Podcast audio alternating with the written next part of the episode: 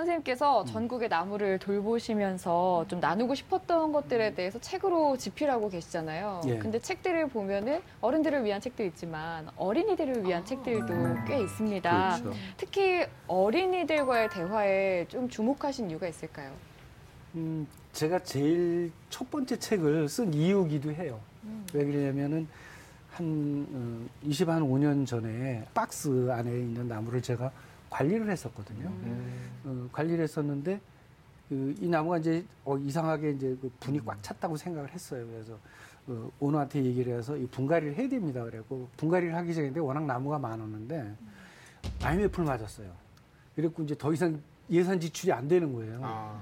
그래서 그 스톱이 됐죠 그 일이. 그러고 나서 나무들이 이제 죽기 시작을 해요.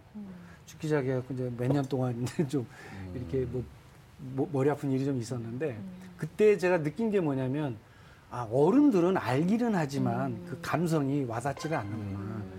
이 나무가 생명이라는 것 그렇지. 자체를 잘 인정을 안 하는 아, 거예요. 음. 그래서 그럼 책을 누구한테 쓰지? 해보니까 아이들한테 써야 되겠다고 생각을 했어요. 아이들은 잘 받아들이잖아요. 그 감수성이 있으니까. 그래서 아이들일 때 그 자연이 고맙고 귀중하다는 걸 가르쳐 주면 커서도 자연을 보호하는 마음이 유지될 거라고 생각을 했습니다. 그래서 어린이 책부터 쓰기 시작했어요. 그래서 어린이 책이 더 많아요. 어른 책보다. 어린이 책을 총 11권을 집필하셨는데 그중에 6권이 어린이 네. 책이에요. 네. 그중에 몇 권을 좀 가지고 오셨죠?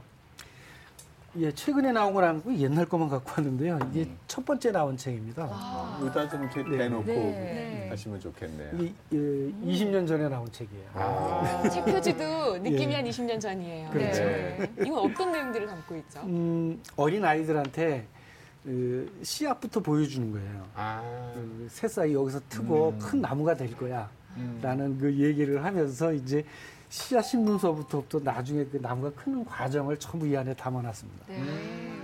아, 나무의 성장 과정들을 네네, 성장 아이들이 과정을.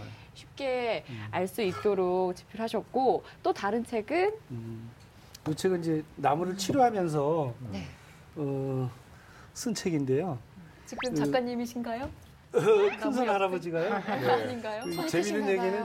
네. 어느 출판사에서 이제 이런 그 아이들하고 행사를 했는데 이 책을 읽고 와갖고 손을 자꾸 보는 거예요. 손이 큰가 안 큰가. 그러고 어, 할아버지가 아니네요. 막. 네, 네. 예. 이책 안에는 어떤 내용이 있을까요? 음, 12가지의 나무 치료 이야기가 있어요. 아. 그러니까 이게 나무마다 사연이 있을 거 아니에요. 네. 그런 사연마다 이 나무가 어떻게 이제 그 치료가 되는지 그런 얘기들이 있습니다.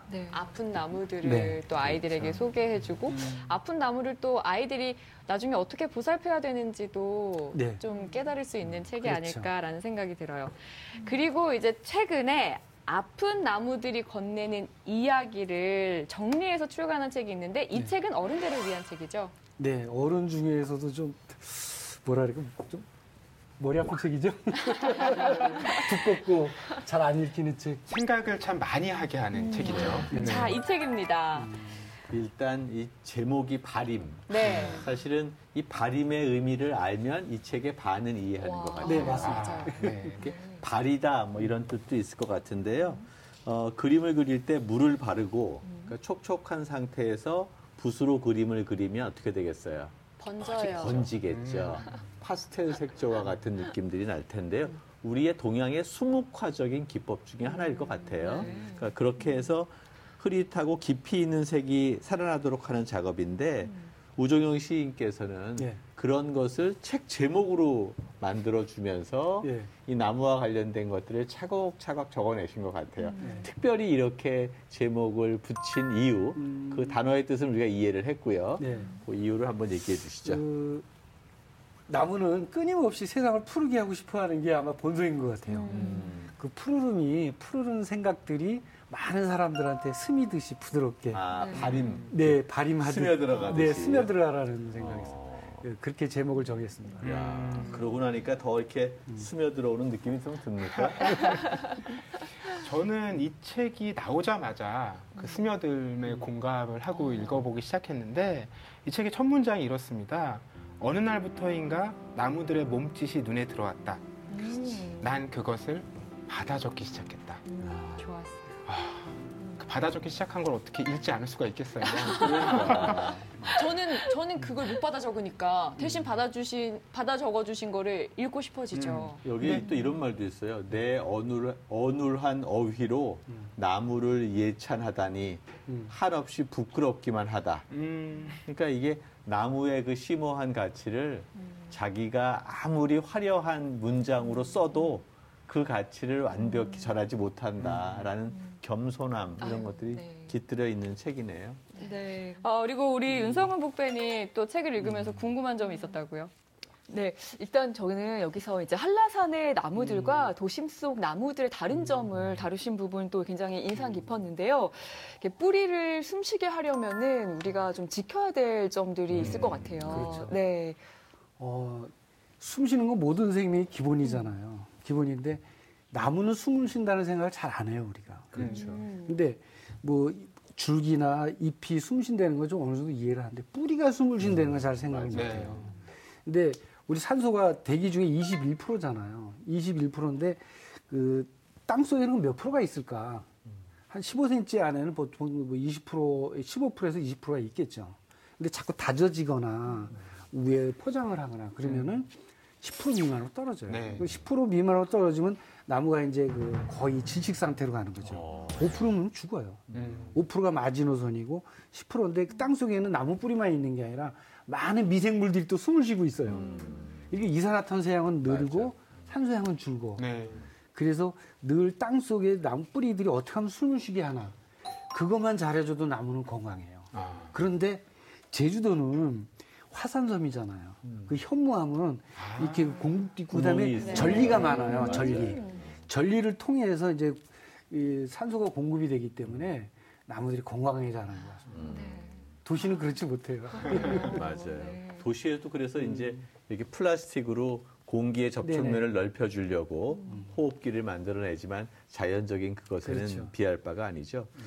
어, 나무 보면은 우리 당산역이라는 게 이제 당산나무, 음. 당집이 있었던 네. 곳이잖아요. 또 마을 어구에 보면은 다 느티나무가 있고 그렇죠.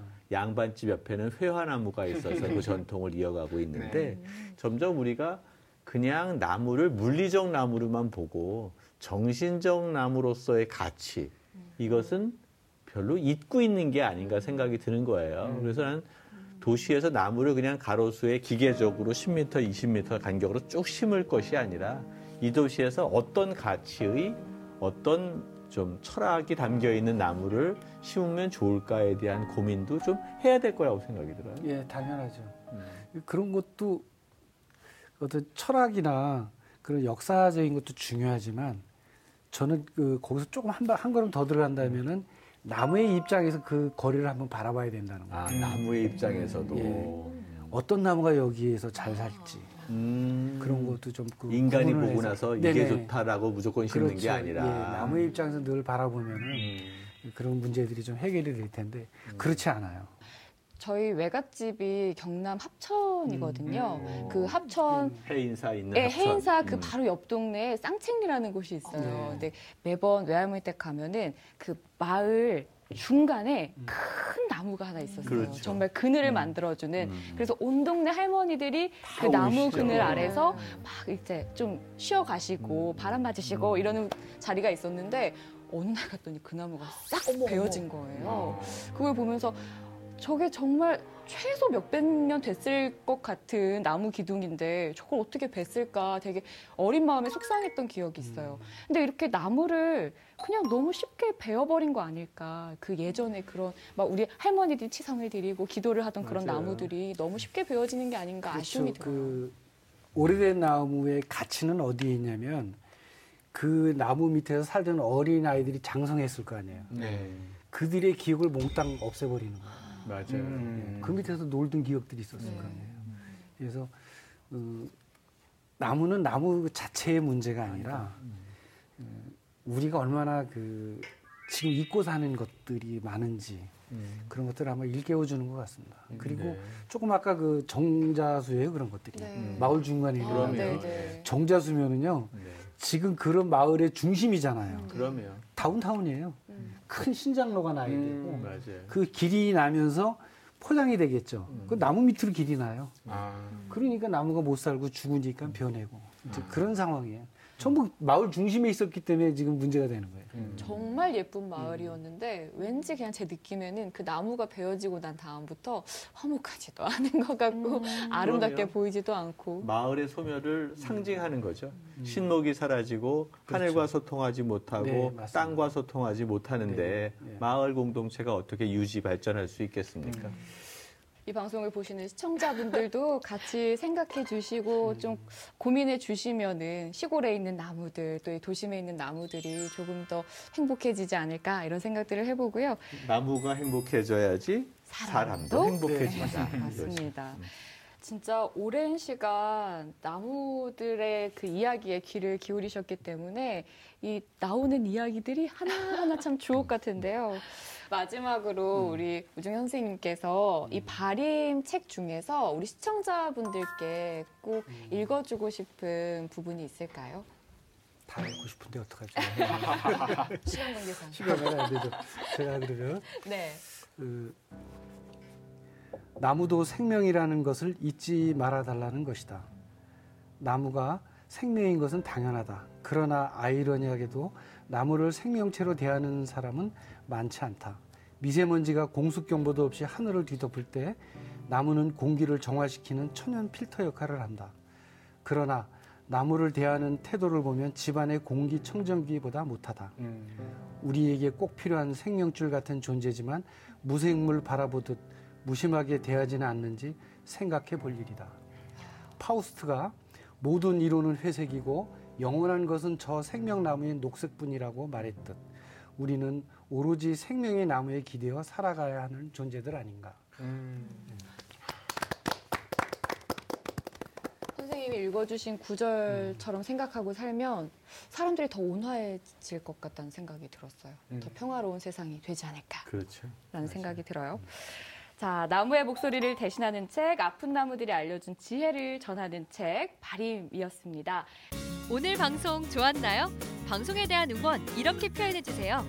다운로드하기, 댓글 달기, 구독하기, 하트 주기. 더 좋은 방송을 위해 응원해 주세요. 다운로드하기, 댓글 달기, 구독하기, 하트 주기. 기억하셨죠?